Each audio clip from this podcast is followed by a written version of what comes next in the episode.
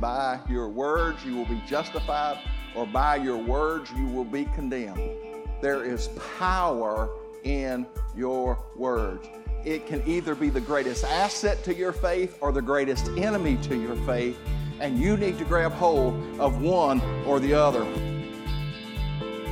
As great as the economy and the prosperity is in our nation right this minute, the lack of faith in our nation is equal to our prosperity. We have put our faith in our money and not our faith in our God. Our money becomes our provider, our money becomes our source, our money becomes those things, and God is put way down here because we don't need Him. Have you ever heard the saying, garbage in, garbage out?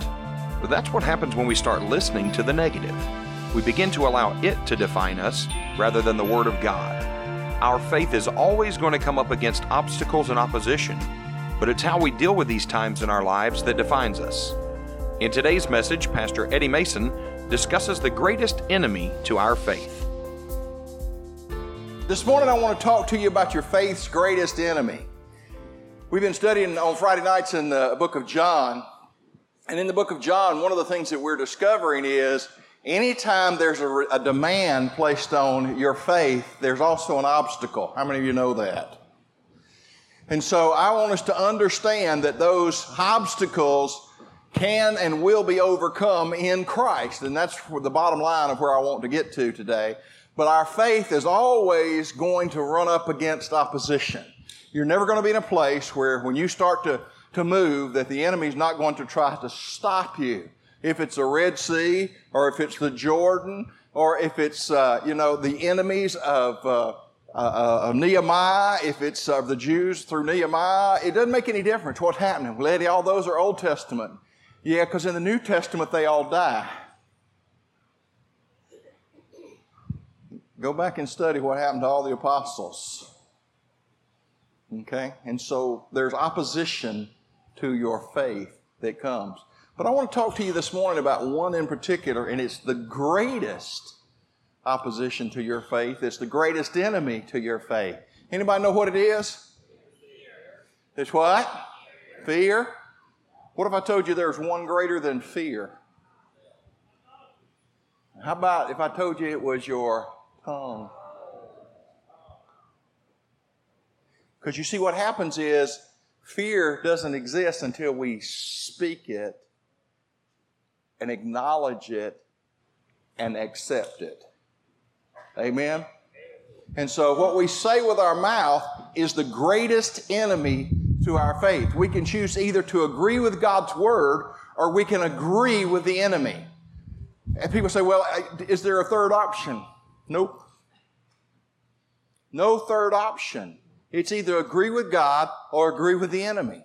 It's, it's one of those two things. And so this morning, what I want to do is I want to take it out of the psycho, uh, the pseudo psychological uh, atmosphere that it's been placed in. I want to take it out of the positive mental attitude place it's been put in. And I want to bring it into the biblical spiritual realm of where it goes and what we're supposed to do. And if I get to where I'm supposed to, we're going to get to the book of Revelation and you're going to see right where we are today as a threat to our faith.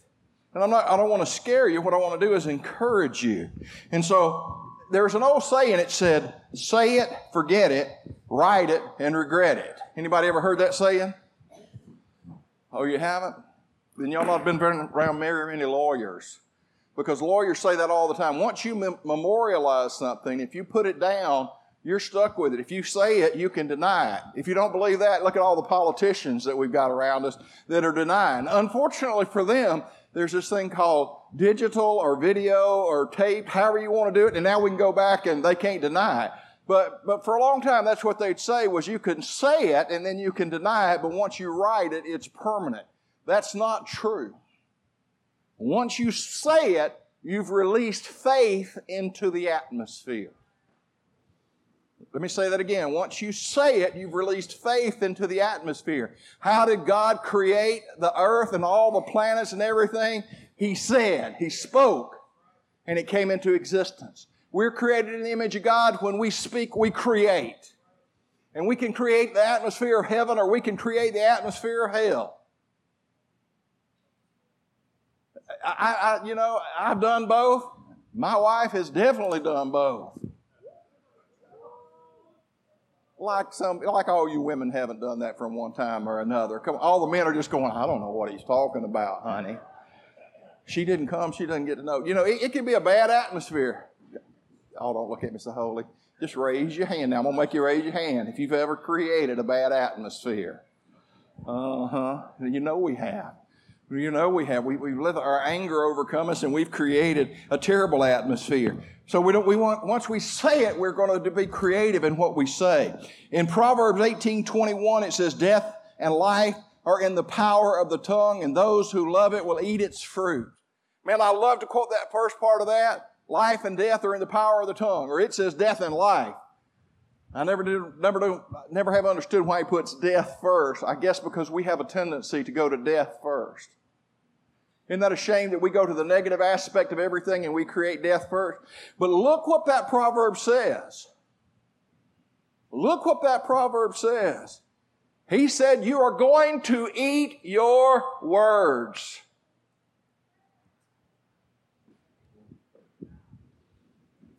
Let me read it to you one more time. Those who love it will eat its fruit. If you love to gossip, then you're going to, you're going to eat the fruit of gossip. If you love to lie, then you're going to eat the fruit of lies. If you love to confess God's word, then you're going to, you're going to eat from God's word. Am I making any sense to you? You know, uh, Jess Richardson told me one time, he said there were, there were people at Ford that they would continually say, this is killing me, this is killing me, this is killing me. And you know what he told me? Every one of them died young. Why? They were eating from the fruit of their lips. Am I making sense to you? All right, now I know, I know a lot of you have heard some of this, but I just, I'm going to get into a little more detail if I can with you. In, in Matthew 12 37, Proverbs was mainly written by Solomon, but Matthew, you notice it's in red. Is it in red up there? Yeah, it's in red. For by your words, turn to your neighbor and say, Your words, you will be justified, and by your words, say, Your words, you will be condemned. Woo. Wait, surely he meant by my actions. How many think Jesus slipped up and made a mistake? I don't think so. I think he said it exactly the way he meant it. By your words you will be justified, or by your words you will be condemned. There is power in your words. It can either be the greatest asset to your faith or the greatest enemy to your faith, and you need to grab hold of one or the other. What am I going to say? Let me, let me just take it just a little bit further. I want to tell you the story about John the Baptist and his birth. In Luke 1 5, it says, In the days of Herod, king of Judea, there was a priest named Zachariah of the division of Abijah. And he had a wife from the, the daughters of Aaron, and her name was Elizabeth. And they were both righteous before, the, before God, walking blameless in all the commandments and statutes of the Lord. So they were both righteous. Say it again. They were both righteous and they were both blameless. Turn to your neighbor and say, You're not talking about me. No, you don't have to do that way. They were both righteous and blameless. I read an article the other day about this young man he said that from the time he was like 10 or 11 years old, he had accepted Christ and he, and he followed Christ as hard as he could. He went to church every time the doors were open. He did everything he could. And he said at 30 years old, he said he, he lost his, his uh, best friend to cancer. And uh, he told him, he said, you know, he said, God, you didn't hold up your end. And he walked away from the faith because he had judged himself to be blameless and righteous before God, and his expectation of God came out of his actions and not out of what happened. Now, don't point the finger too hard at him because many of us have that same exact feeling. Now, God, I've done it exactly the way you said to do it, and it hadn't come out like you said it's supposed to. Of course, we're, we're deceiving ourselves, number one, and we're blaming God, number two. And when you start blaming God, can I tell you there is death in blaming God? There's death that comes out of that. And so instead of increasing our faith, we, we increase our agreement with the enemy. And so they were both righteous and blameless. And then Luke 111, he goes on and says, And there appeared to Zechariah an angel of the Lord standing on the right side of the altar of incense. And Zechariah was troubled when he saw him, and fear fell upon him. The angel of the Lord shows up, and what's, what's Zechariah's response? He's fearful. He doesn't know what's going on. All of a sudden, there is a reverent holiness that he's never experienced before, even in the temple. And when the presence of God appears through the angel, comes through the angel, and speaks to him, he is shaken. And the angel said, Don't be afraid. Zechariah, for your prayers have been heard, and your wife Elizabeth will bear you a son, and you shall call his name John. Two things I want you to notice in there. He said, Your prayers, turn to your neighbor and say, Your prayers have been heard. Your prayers have been heard. I want to tell you again, your prayers have been heard. Come on. Come on. Amen. Your prayers have been heard. But Zechariah, he he hears this, and the, and the angel says, Elizabeth will bear you a son, and you shall call his name John. We'll skip down to 118. And Zechariah said to the angel, How shall I know this? Wham! Faith just went out the door. Lord said, You're healed. How do I know I'm healed? Well, when the pain disappears.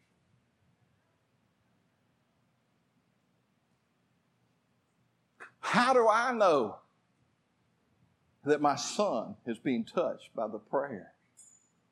When I see that change, faith just fell flat.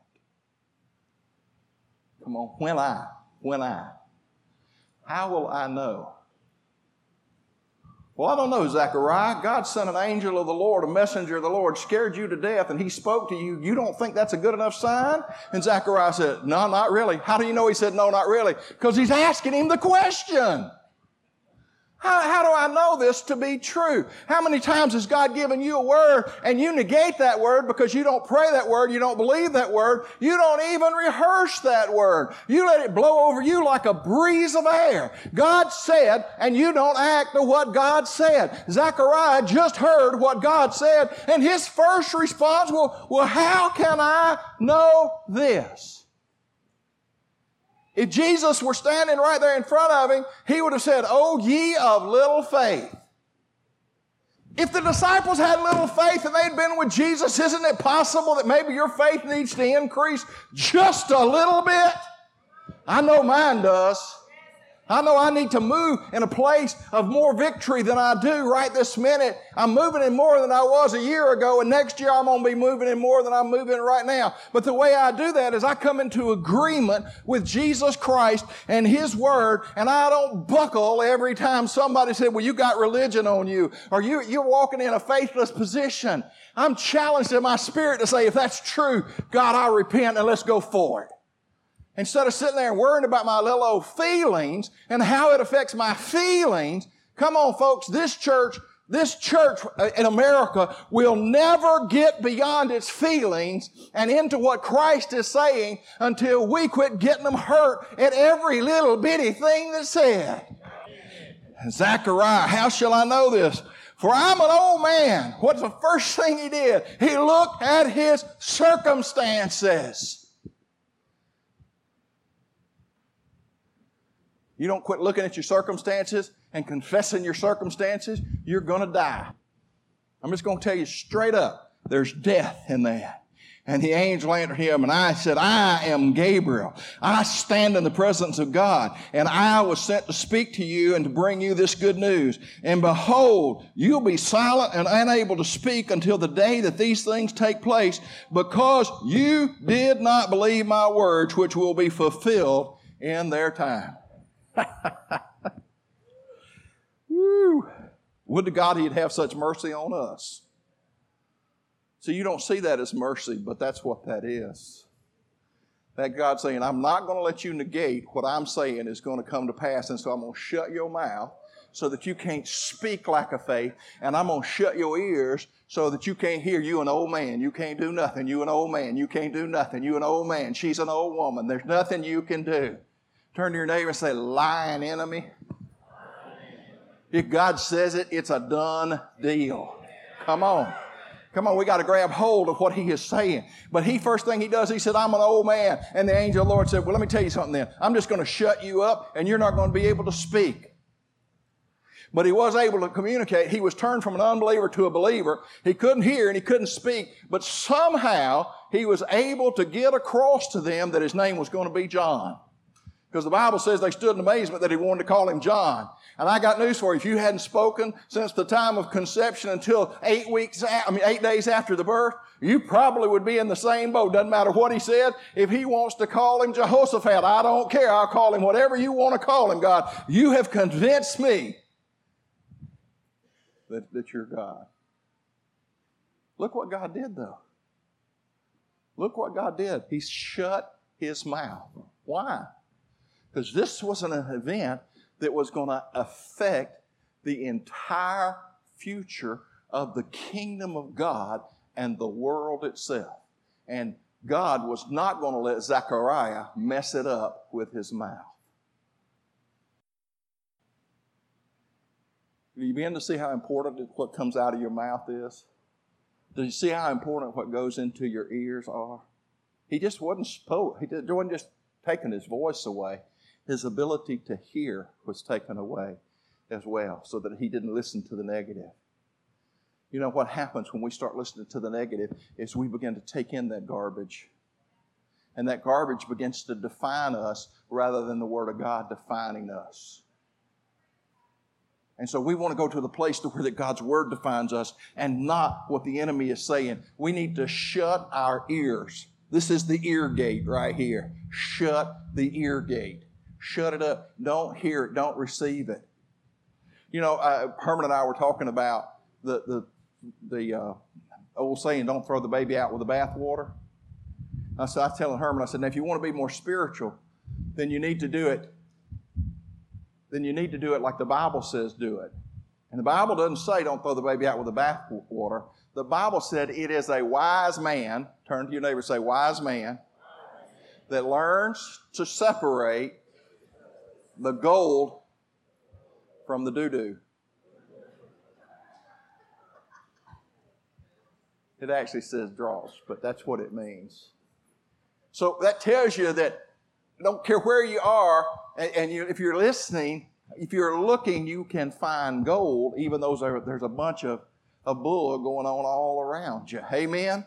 And so we don't throw the baby out with the bathwater and we don't, we don't, we don't just ignore everything. And so what happens is you train your ears. Turn to your neighbor and say, you train your ears. Turn to the other guy and say, train your ears. You train your ears to hear what the Spirit of the Lord says. For a long time, I would go into church and I thought it was my responsibility to judge everything the pastor said. And so what I was doing, I was sitting there going, well, is this truth or is this truth or is this truth? And what happens was I was sifting the dross and missing the gold. I was too busy worrying about all the other stuff and not looking for what God had for me, why He had me there. And if He didn't have me there, why, what was I doing there in the first place? Amen? And so I'm supposed to be looking for gold. Now, over years and years and years, I'm not going to say it doesn't ever happen, but one of the good things that's happened to me is I don't hear all that other stuff. You asked me, said, do you agree with, you agree with that stuff? And I'll tell you real quick, I agree with what I heard. Well, what did you hear? And what I'll tell you is the gold. And then people ask me continually, well, did you hear this? Nope, I didn't hear that. Are you sure he said that? Are you sure she said that? And he said, yeah. You know why? Because you got to train your ears to hear. Making sense to you? You may come in here and listen to me for 45 minutes and you may not get but one nugget. How many people have stood and panned for gold for days and days and days only to get an ounce or two of gold? Matter of fact, it would be worth it if you got two ounces of gold and spent a week doing it, wouldn't it? It'd be worth about $3,600. What if you just came to church and you just got one nugget? You choose what you, what you walk away with. Amen. And so he tells us that he could not speak and he could not hear. Let me ask you this question What are you listening to? What are you listening to?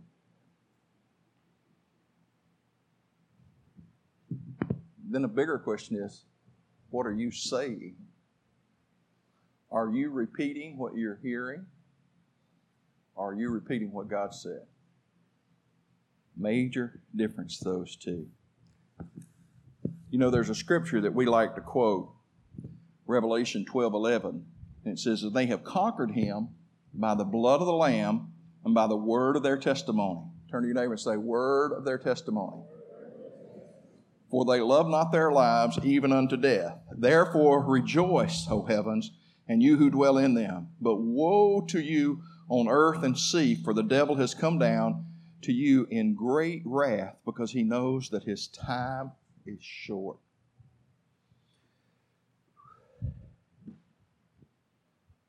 Turn to your neighbor and say, The devil knows his time is short. He is in a place of great wrath. He's pouring out his wrath. That's what that scripture said. And he said, but the scripture goes back and says, they overcame him. They overcame him. Let me, let me just go on and read 12, 17. Let's just skip down a little bit. Then the dragon, who's the dragon? Satan, became furious with the woman. Just so you know, the woman represents God's kingdom and it will represent her, her uh, child. And went off to make war on the rest of her offspring, on those who keep the commandments of God and hold to the testimony of Jesus. And he stood on the sand of the sea. Let me interpret that. There's going to be a remnant of people that are going to stay true to God, and the enemy is going to try to take them out because he is mad as hots. He is angry, he's stirred up, he knows that time is limited, he understands that he has but a short while, and trust me, he knows his destination. He understands what's about to happen with him, and so he's going to wreak as much havoc as he can. Let me tell you what's happening already in the United States of America. 15 years ago, 20 years ago, there were about 43% of Americans attended church on a regular basis. If you go back 30 years ago, you'll find out that about 55 to 60%. Today, less than 33% of Americans attend church. They have believed the lie over the truth and they see no need in hearing about a God. As great as the economy and the prosperity is in our nation right this minute, the lack of faith in our nation is equal to our prosperity. We have put our faith in our money and not our faith in our God. Our money becomes our provider. Our money becomes our source. Our money becomes those things. And God is put way down here because we don't need Him. I'm just telling you, the enemy is angry. And he has come to steal, to kill, and to destroy. He will deceive you at every turn that he can deceive you at. He is coming after you as hard as he can come after you. Let me put this whole thing in context for you, and then I want to preach. In, in Revelation 12, 1 through 6, John sees in a vision a woman he sees Satan and he sees the birth of a child. The woman here represents the kingdom of God. I'm not going to go through the whole study. You go back and study it out. But the, the, the woman represents the kingdom of God, and the woman gives birth to both Jesus and then Jesus to the church. Satan is trying to destroy both the kingdom and the child. He knows he can't destroy Jesus, right? He's already failed at that. And so, who is the child now that he's trying to destroy? Turn to your neighbor and say, You. He's trying to destroy the church. The woman flees into the wilderness. This is a picture of the persecuted church. How many of you seen all about the persecuted church on the news lately? You know how much you've seen? Less than 1%.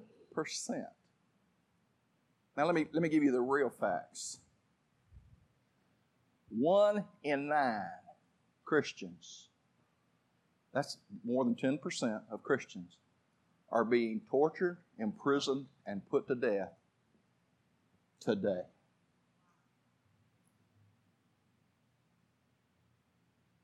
In Nigeria, it has reached the point of genocide. You know what that means? It means they're killing every Christian they can put their hands on. The church is persecuted in numbers never, ever seen before. There's more persecution today than there was in the first church, the second church, the third church, or the fourth church.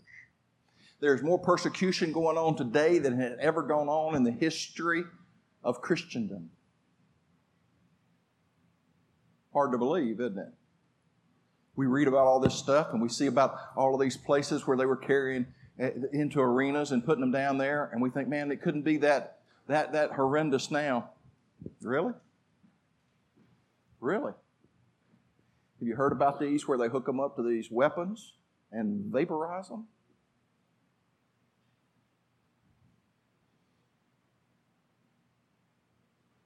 Oh, I'm not going to go into the rest of them. They just get horrendous. What I'm telling you is you're living in the book of Revelation right now. Satan is playing his hand and he's increasing the stakes. Let me let you in on a little secret. Your mouth becomes the greatest weapon in the hand of the enemy or in the hand of God. You can come into agreement with Satan and you could see the destruction that's happening on the earth with Christians, and you can come into agreement of how terrible that is, or you can come into agreement with God's word where He says, I will bring vengeance on the earth to those who persecute my beloved. What are you going to do? You're going to, you're going to, you're going to sit there and, and, and be, be all down in the dumps about what's happening? Or are you going to pray and intercede and begin to declare God's word? See, fear and worry is brought on because we stand in agreement with what the enemy's saying and not what God is saying.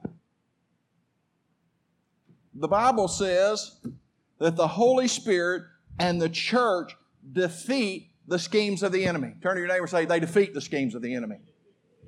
For those of you that don't know, the Holy Spirit and the church wins. Not the immature church, not the carnal church, the church of Jesus Christ, the Lord and the Savior. Those that are sold out to Him, they win. Turn to your neighbor and say, I'm a winner. I refuse to lose. It says in those scriptures right there in that same book, it says that that the enemy will influence those and the kings and presidents and those people in high places and he will turn them against the church. How do you know we're blessed because our president hadn't turned against the church? But the nations of the earth are turning against the church. The institutions of this nation are turning against the church. And the book says that's going to happen. But he doesn't go fall back and say the church doesn't win. He says the church, through the Holy Spirit, win. Turn to your neighbor and say, We win. win. Say it again, we win. And the way we win is we come into agreement and we begin to release God's word. Now that you understand what's happened, how the enemy has come in, how he's been cast down, how he's, he's, he's stirred up all that he can stir up, let's go back to that scripture and says, and they overcame. Turn to your neighbor and say, I'm overcoming. I'm an overcomer. Say it one more time. I'm an overcomer. How do you become an overcomer? You do it through the blood of the Lamb. Now I want you to get you this picture, all right? And I want this picture of you to look, and you got blood, and that blood is covering your head, it's covering your body, and it covers you down all the way to your feet.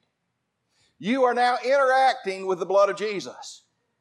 But you know something? It doesn't do me any good if I just use that as a literary understanding of what the blood is all about until I begin to grab hold of what that blood is all about. You see, when I put, when I take on the blood of Jesus, I am now taking on the identity of Jesus Christ. My, my daddy's blood flows in my veins, and because my daddy flows, blood flows in my veins, part of my identity is birthed out of him. All right? And so when I understand that, then my now identity comes out of the blood of Jesus Christ. I am no longer helpless. I am no longer hopeless. I am no longer hapless. I am no longer defeated. I am no longer in a place where the enemy can lie to me. I am no longer listening to what he has to say. I am speaking the truth and I am declaring God's word and I believe what his word has said. Why? Because I'm covered in the blood of the Lamb. Come on. Not because I'm so great, but that blood. Woo! That blood.